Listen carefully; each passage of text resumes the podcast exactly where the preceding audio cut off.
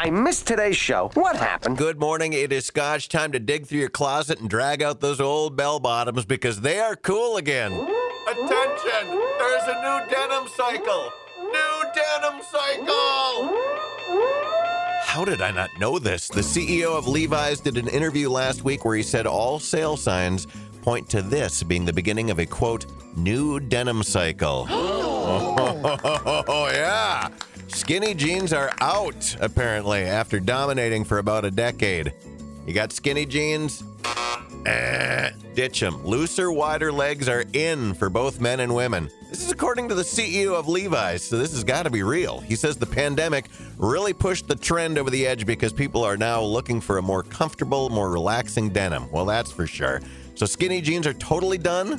CEO says, quote, I don't think I don't think they're ever going to go away completely, but clearly right now we are seeing a very strong demand for these looser fits. So there you go. Sound the alarm. New denim cycle. New denim cycle. I gotta say, it is about time that somebody paid me to eat the processed meat I've been eating for free all these years, like some kind of idiot. Come and listen to the idiot. Hey, everybody, the idiot's on. A website called Bonus Finder is looking to pay someone to become an MLB food taster. That's right, if they pick you, you'll go to a few Major League Baseball parks to watch games, eat hot dogs, and report on how they are. Mm. And they'll pay you $500. Plus, they'll cover your travel and food. Getting paid to eat hot dogs? How awesome is that? If you're interested, you need to apply on their website before May 2nd. So USC is a hard school to get into, unless you know Lori, Lori Laughlin, or you're a random homeless guy. A couple weeks ago, a homeless man was arrested after posing as a USC football player. He managed to fool everybody for several days, and he wasn't even hiding in the background. He actually went and ate meals with the team, shared a jacuzzi with some of the players, threw on a helmet, jersey, and cleats in the locker room, and fielded punts during practice. The school says that access to the team's practice facility is very restricted, but apparently this guy didn't have a problem slipping in. And we got a new sponsor for the show today. Today's show is brought to you by Golf. Hey, quick note to the networks. It really doesn't need slow motion replay. It's slow enough. Just saying.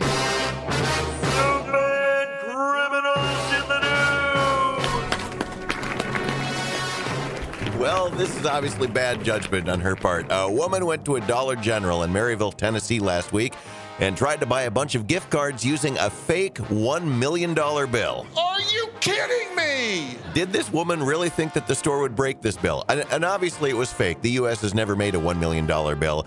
Uh, the woman told the cops she got it from a church and she got off with a warning. She also can't go back to the store. It's not $1 million general, by the way, it's Dollar General. If you're doing something where it's important to clarify that you're, quote, not a dumbass, you might want to take a harder look at yourself and your life choices. A 28 year old guy named Seth Pendley from Wichita Falls, Texas, was arrested last week for planning to kill the internet when he tried to buy explosives from an undercover FBI agent to blow up an Amazon data center in Virginia. Dumbass. In his posts on a website called mymilitia.com, he said his plan was to take down 70% of the internet by bombing the place, which is not possible, and it's an incredibly dumb idea. And I say that even though he clarified, quote, I'm not a dumbass, he's a dumbass. Dumbass. Dumbass. Dumbass. Dumbass. And while that guy might be a dumbass, this woman is a terrible mom, and the proof rarely gets clearer than this. The cops in Largo, Florida were investigating a suspected child abuse case call against a 24 year old woman named Casey Quoka last Wednesday night. And when they were looking through her house, they found a line, a line of cocaine and a straw on top of her three year old son's copy of The Cat and Hat. That's right.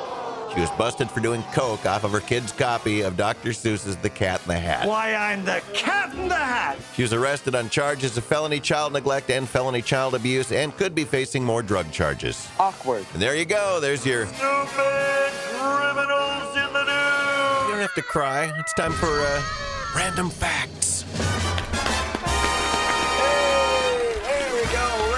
Facts you didn't even know you needed to hear for a Monday. These are some facts you can stick it in your pocket, shove it in your pipe, keep it nice and safe, molly coddle it, and then whip it out when you need to.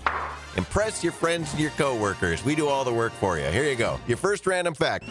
Canada had a rap song hit number one on its charts a full decade before the U.S. Rapper's Delight by Sugar Hill Gang was number one in Canada back in 1980. Ice Ice Baby by Vanilla Ice was number one in the U.S. in 1990. I said hip hop, I hip it to the hip it to the hip hip hop. You don't stop the rock to the bang bang boogie. Say up jump the boogie to the rhythm of the. That, of course, wasn't Sugar Hill Gang doing it. That was the old lady from The Wedding Singer with Adam Sandler. The Harlem Globetrotters theme song, Sweet Georgia Brown, is a ragtime song from 1925 that was about, ready for this? A hooker. Well, what do you know about that? Sweet, sweet Georgia Brown. That's why they're whistling so much. President Grover Cleveland was 27 years older than his wife, which, which isn't necessarily totally creepy on the surface, but he was good friends with her father and he met her shortly after she was born. He even babysat for her when she was a child. Ugh. Sick. In Argentina and Spain, Tuesday the 13th is considered unlucky. Not Friday, not Friday the 13th, but Tuesday the 13th.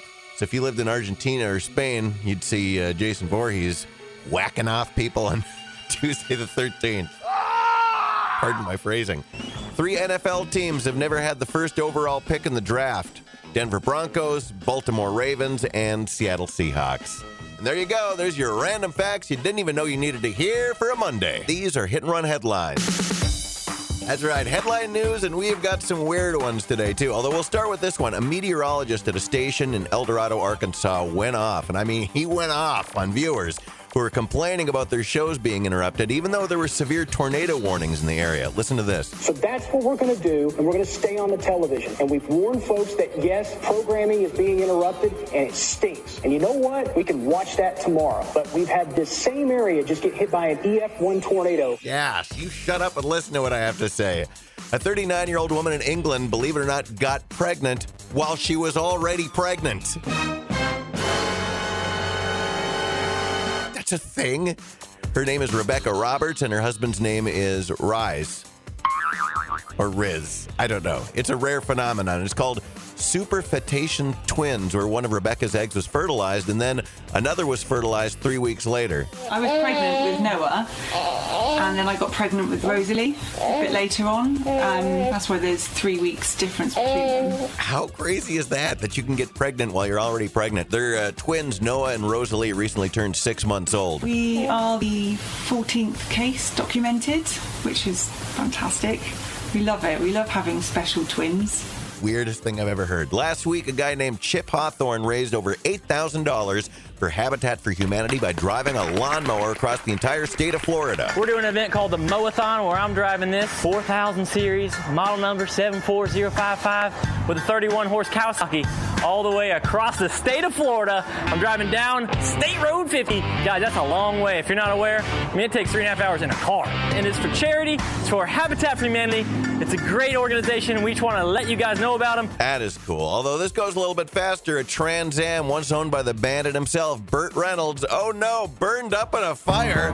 Eastbound and down, load it up and truck it. It broke out in the middle of the night, but thankfully the owner was able to push several Pontiac Trans Ams outside before they too were lost. Even better, nobody was hurt in the blaze. But despite the good news, the loss of the Pontiac Trans Am, which was personally owned by the late Burt Reynolds, is tragic. So in honor of that, instead it would take instead of taking a moment of silence, we'll just enjoy a little of this Jerry Reed, all right?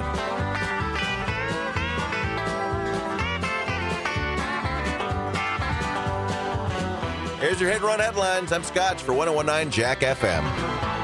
Nobody makes Sheriff Buford T. Justice look like a possum pecker. Except for that You ass.